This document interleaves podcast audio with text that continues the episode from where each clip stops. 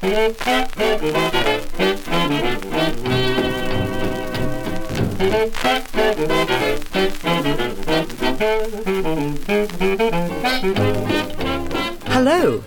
and welcome to Voices from the Coalfields, our podcast series based around a collection of audio interviews that Mantle Arts carried out with people from the towns and villages of northwest Leicestershire in the middle of the 1980s, originally recorded on cassette tape. If this is the first podcast that you've listened to, then thanks for joining us. There are six in all, available on SoundCloud and at nwlvoices.com. And they can be listened to in any order. So, in this podcast, we look back to a moment that would be an utterly defining one for so many of those who talked to us back then. I am speaking to you from the Cabinet Room at 10 Downing Street. This morning, the British ambassador in Berlin handed the German government a final note stating that unless we heard from them by 11 o'clock, that they were prepared at once to withdraw their troops from Poland, a state of war would exist between us. I have to tell you now that no such undertaking has been received, and that consequently this country is at war with Germany.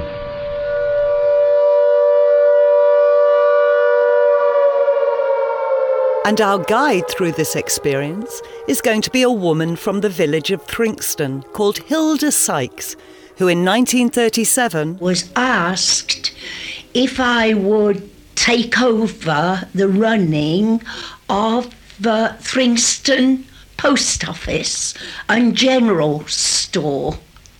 And of course, I was amazed. I said, What, me? I said, if I got one sum out of five right at school, I said, they put very good. I said, because it was very good. And I carried on for probably a year and a half until I had a holiday and went to my brother's in London.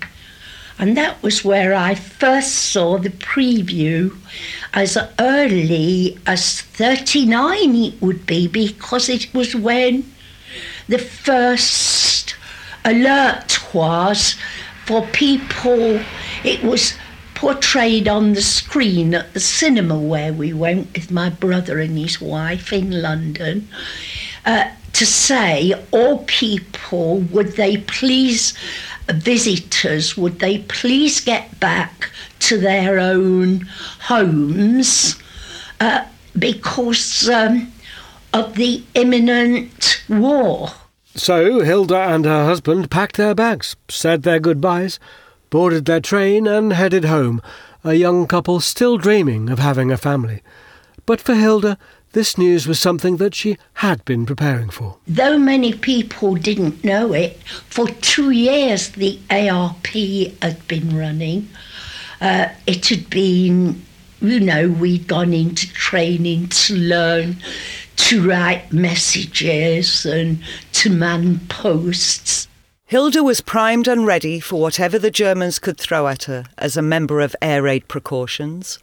But before we discover more about both her role in the war and life on the home front in the area more generally, it's worth remembering that many of those who were interviewed had already been affected by the First World War, an unimaginable tragedy that had only ended just over 20 years before. Here's Herbert recalling another post office. The first thing I ever remember was visiting Coble Post Office with mother, Dad was in the army, on November 11th, 1918. And all of a sudden everybody went berserk and started shouting about the armistice. And the only thing I would do is pull up mother's skirt and say, what's an armistice, ma'am, what's an armistice? And I think that's the first thing I remember. And the next is I was playing in the yard or the garden and uh, I think it was on the first, I don't think it was started school. And uh, I went and told Maud the soldier had gone by and kissed me. Her brother had come home from the army, which would be 1919 probably. Dad came home sometime after.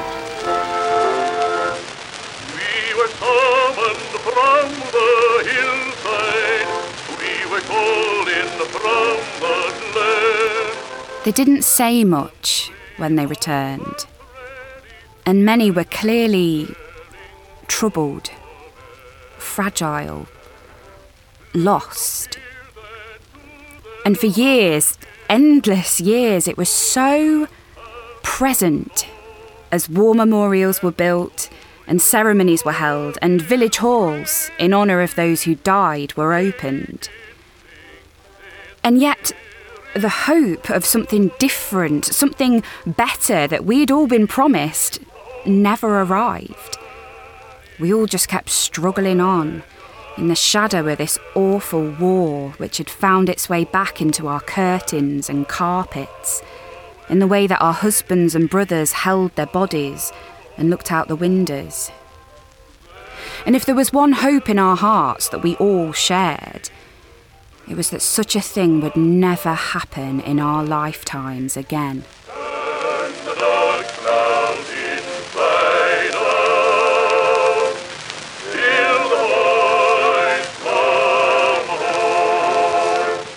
But it did.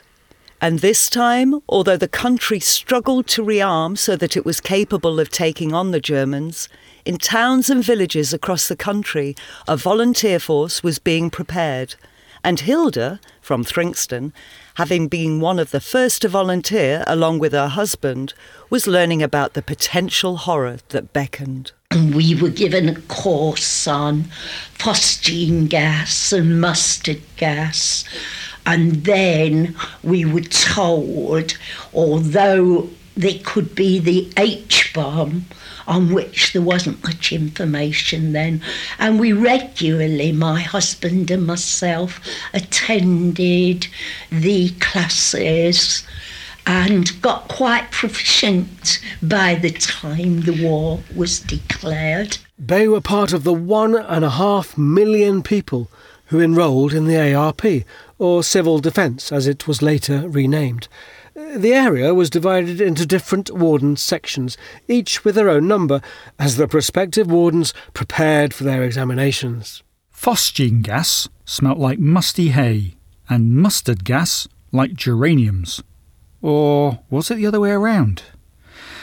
And, to be honest, there was a lot of competition in the class, especially between Mr. Gibson, the rent collector for Hugglescote, Ellistown, and Whitwick, and myself, as to who would be the first to pass and properly start our work. And yet, after Chamberlain's announcement on the radio, for Coalville and Whitwick, Ibstock and Measham, there was, like everywhere else in the country, uncertainty about just what being at war again actually meant. For eight months, nothing much happened. You'd talk about it in the pub and read about it in the newspaper, and there were all the warnings and advice about what to do if this happened and what to do if that happened. And although some men were conscripted, a lot round here were in reserved occupations. Someone said the government had ordered a million coffins because of what had happened in Spain, the amount of people that had been killed by Luftwaffe bombs. We should have been terrified, but we weren't. Not at all. We called it the Bore War because, in many ways, it was just invisible. Except for the work of the ARP. We fitted the gas masks in the village, and then two others were further trained to fit the cradles for the babies. And why I mention this was because the horror of the mothers when they found they had to actually work the um, air into the cradles. Uh, they just didn't want to accept them or know about them. I'm not putting my baby into anything like this. And Then, of course, we had our duties to, when war was declared, to go round at night and see that all the curtains were to. Of course, there was a scramble for. Uh, there was some thick black silky material, and we were all making blackout curtains. And because everybody didn't understand at first about not a crack, because we were explained to us on the ARP that um, above a bright spot of light, even a crack, was far more easily it would uh, guide the enemy that they was where there was habitation. And so we had to go round on patrol. But if there was an actual air raid we had to go straight to the post. We all knew our duties. We had our message pads and our pencils in case there were any fatalities anybody should the place become bombed But while stirrup pump drills were taking place in Heather and Donisthorpe, Bardon and Coleorton, they were the first of the new arrivals to the area. From Birmingham and London, cities where everyone knew the bombs would definitely drop, all clutching their little cases. The only thing I can say, the children, some of them were very cheerful, Yeah. but some were a little bit emotional, and so was I. to see them come in, leaving the parents behind and the gas masks on all those. Even now I feel a little bit. and then of course we took them round, you see, to the, not just me alone, I mean there was quite a few of us, so guarded Leicester Road. That was Ethel Me, remembering the first evacuees arriving on the 1st of September 1939 at Ibstock with their best hats on and their name tags around their necks. A huge influx of young children in towns and villages right across the area, including Thringstone, where Hilda was waiting. to see the community centre, to see the room, the club hall full of children. I think what really touched me was to see people in the village fetching the children one by one and see the look on the children's faces that weren't picked. Uh, that really was quite sad, wondering, am I going to be left? What's you could see it in their faces. We called them vackies at school, and everyone was interested in them, crowding round to find out if they'd seen any Germans and laughing at their strange voices. It was like they came from another world entirely. The ones at Bardon were from Birmingham, streetwise they were, with all sorts of rude words we country kids had never heard of. One or two brought bits of shrapnel with them, the most prized of trophies, bargained over with marbles. I think it's interesting that when we think of war, we rarely think about the way in which the social upheavals that it causes impacts on the identity of a community and how it brings together people who otherwise may never have met and how these encounters can change lives. Here's Hilda again, still hoping for a child herself, remembering one of the evacuee mothers, Grace. And then we'll hear from Joan, one of those first Ibstock evacuees, and Joyce, two lifelong friends who were thrown together by chance. I have got one evacuee mother who had four children and carrying a fifth, Grace. And uh, I went to the Robinsons, who had a very big house with three stories just out of Thringstone.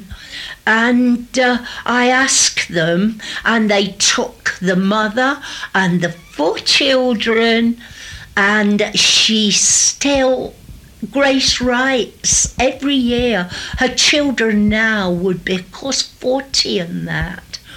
And we used to have the children in our homes as much as we could to give the mothers a break because some mothers came with their children where they were already pregnant. My first memory of coming was standing at the station with a crowd of other children, bag I think, or case or something, presumably with our limited supplies in.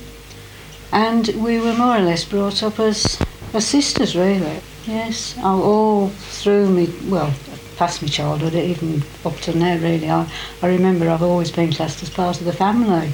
So I do remember Joyce's mum sending us under the stairs when there was I air raids on the and, uh, and that.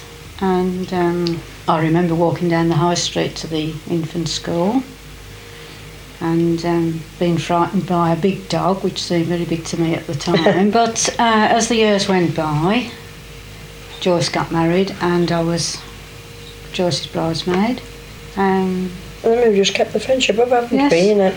It's heartening to be reminded that when we open our doors, we are rewarded by the experiences that we have, that those who say yes often lead the richest lives. And whilst the men and the women who were serving found themselves in places many had never heard of, and their families received letters with exotic postmarks, the invasion of German troops, parachuting down in the middle of the night, disguising themselves as vicars and scurrying through allotments, never came to pass. Although the realities of war had begun to hit home.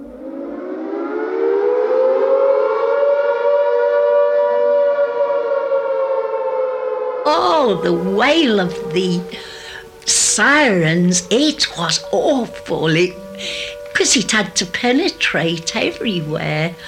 But we used to get our helmets, and of course, everybody carried their gas mask in a case on their back. But we had special gas masks with the canisters on the bottom because we had to go out into the raid should there be any damage. But the night when the aircraft came over and dropped the bombs, it was an aircraft, a German aircraft, and it had been injured.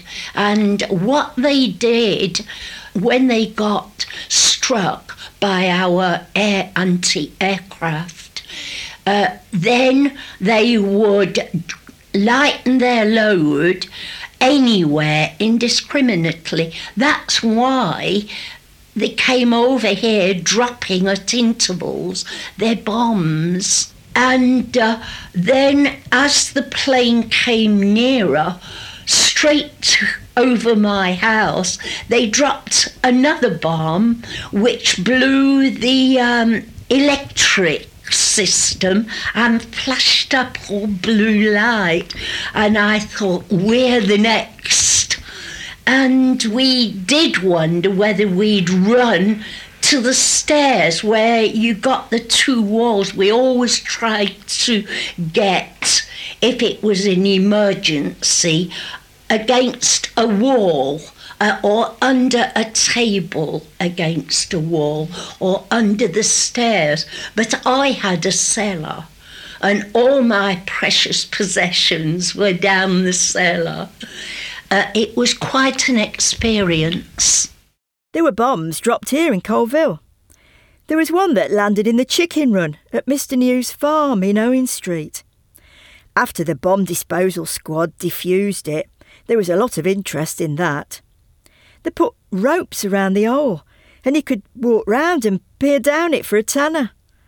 It was quite a size, about six foot long with fins at the back. They took it out eventually and put it on display at the Rex Cinema on trestles. They put it on trestles inside. People were queuing up. And more new arrivals made their way here.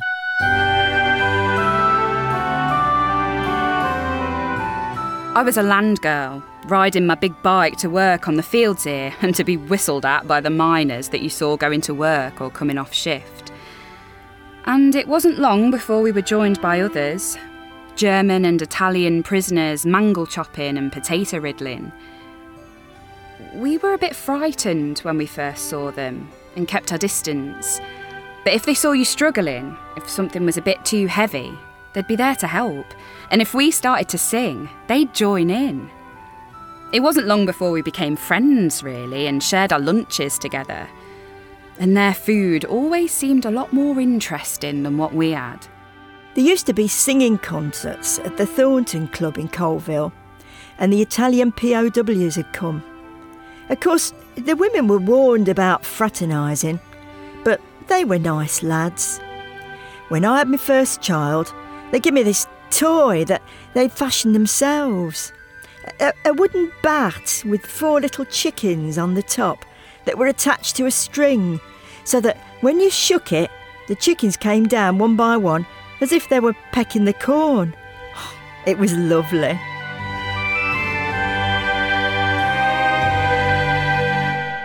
But tensions were rising within the community as the strains of war began to show.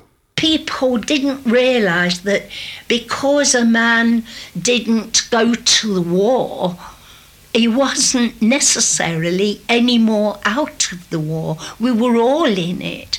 And the miners, because the miners had extra rations of cheese, big lots, and which of course they bartered in turn because they had more than they wanted.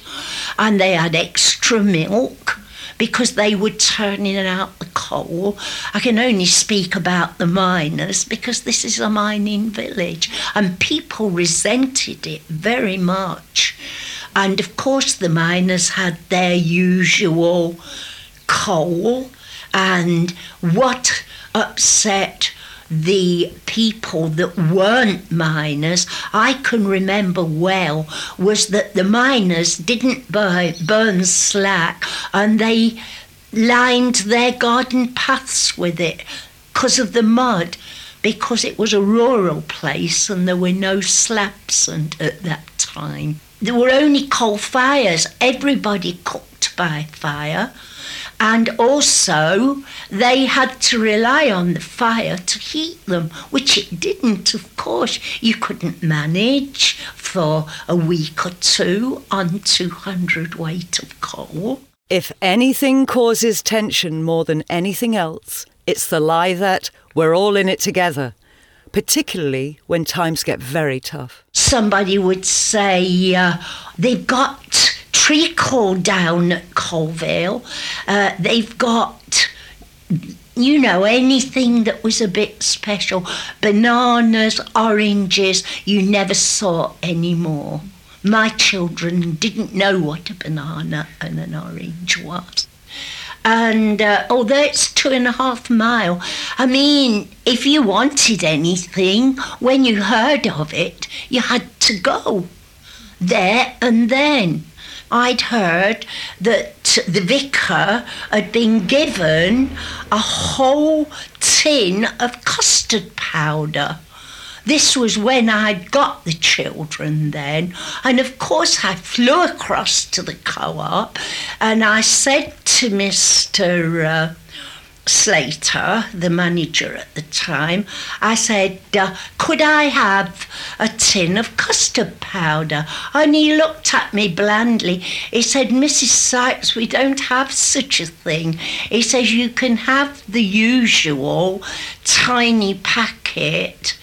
And uh, so I said to him, Oh, that's all right, Mr. Slater. I said, I'll go home and put my fur coat on and come over the other side, and I might get a packet then. So by now, Hilda was a mother, having had the baby at home like everyone else. Whether there was an air raid on or not. and there were yet more arrivals. What kind of life awaits those young men selected to be Bevin boys? Come with us to Snibston Colliery in Leicestershire and we'll find out. It was a lottery to be chosen, done by the numbers on your national insurance. And when we came, we stayed in Nissen huts at Ellistown, with some being put up by families who got to know us at the dances in the concert room. There was the odd romance that began to blossom too, of course. It was the hardest work I ever did, and we weren't allowed to leave the mines until our demob number came up, the same as in the armed forces in 1947. But the one thing that stands out was that everyone helped each other. If there were breakdowns or hold ups on the other shift that made us late, everyone pitched in to help. I felt sorry for them, to be honest, having to work with us when a lot of them didn't want to. Many just didn't seem cut out for it at all, but they could surprise you. There was one who was a student of languages.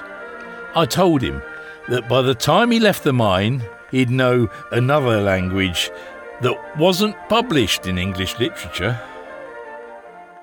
Such an upheaval and such change as communities worked out how to navigate these years amidst the worry and the hardship and the sacrifice. Forging friendships with those they would never have expected to, and finding ways to ensure that the economy kept going and people were fed, as the black market ran riot and poachers' kids would knock on your door in the morning asking if you wanted a rabbit. The landlady of the Bull's Head in Whitwick, who had a banana hanging up in the bar that a sailor had brought back for everyone to see, would swap you two bottles of Guinness for a tin of salmon. You wouldn't believe what people would do for a jar of jam and a pair of nylons. But even as a mother, and perhaps more so now, Hilda was still having to stay alert to the danger from the skies above. We did get a £20 bomb in Thringstone, straight over the fields in front of me. It had to be 41 because I had my daughter in 41. But although I was expecting Adrian, I got up out of bed. We went down to the craters of the bomb and we had to stand guard till morning so that the villagers didn't come and take big jagged pieces and they were solid pieces sheets of solid jagged iron and you could imagine the damage it would do if it would cut somebody. It was quite an experience.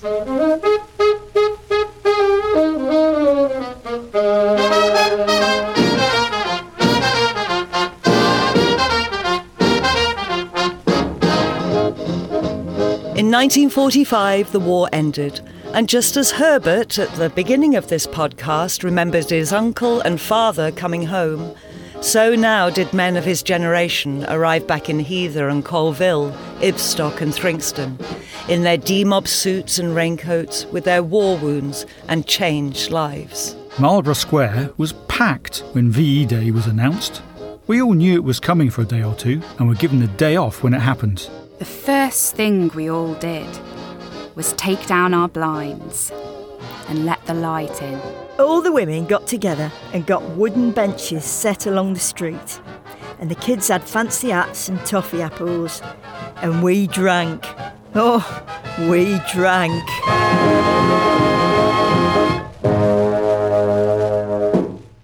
Coming home wasn't easy. My three year old son had been looked after by my wife's brother, and to all intents and purposes, he thought that was his father. It took a year to gain his confidence. A lot of us just wanted our old jobs back.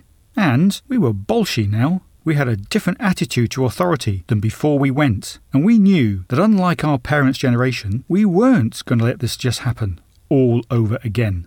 The fissures and cracks that the last war had caused in the social fabric of the country finally burst wide open. The rationing may have gone on for a while, but in so many other ways this was the beginning of a very different world, as the weapons that Hilda had been warned about in her early ARP classes were used to bring the war to a terrible conclusion. And what about Hilda? How did she feel about the kind of world she'd been living through during these years? A world which also saw her beginning her own family. I didn't really, during the war, want a child. Actually, I didn't want children ever again because I loved them so much. And I felt that it wasn't fair. I felt that it wasn't fair to bring children into the world ever anymore. I felt very strongly about, and I wasn't the only one, because people th- thought, well, there have always been wars, and if there's always going to be wars, what's the use? I, I wasn't the only one in that when the war was on. What's the use of bringing children into this? But you did. I mean, nature's nature and procreation and biology, they go on whether there's a war or not.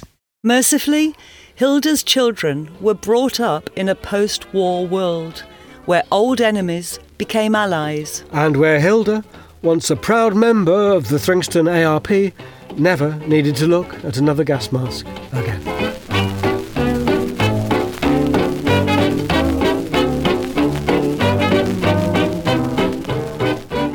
Voices from the Coalfields podcast was produced by Mantle Arts as part of the Northwest Leicestershire Voices project with support from the National Lottery Heritage Fund. The episodes were written and directed by Andy Barrett and presented by Sean Stinson and David Hare. The community cast also includes Chris Bingley, Wendy Freer, Catherine Hellier, Hannah Platts, and Bob Thompson. The episodes were recorded at Aspect Studios in Loughborough and edited by Tom Lowe. For more information on the series, go to nwlvoices.com.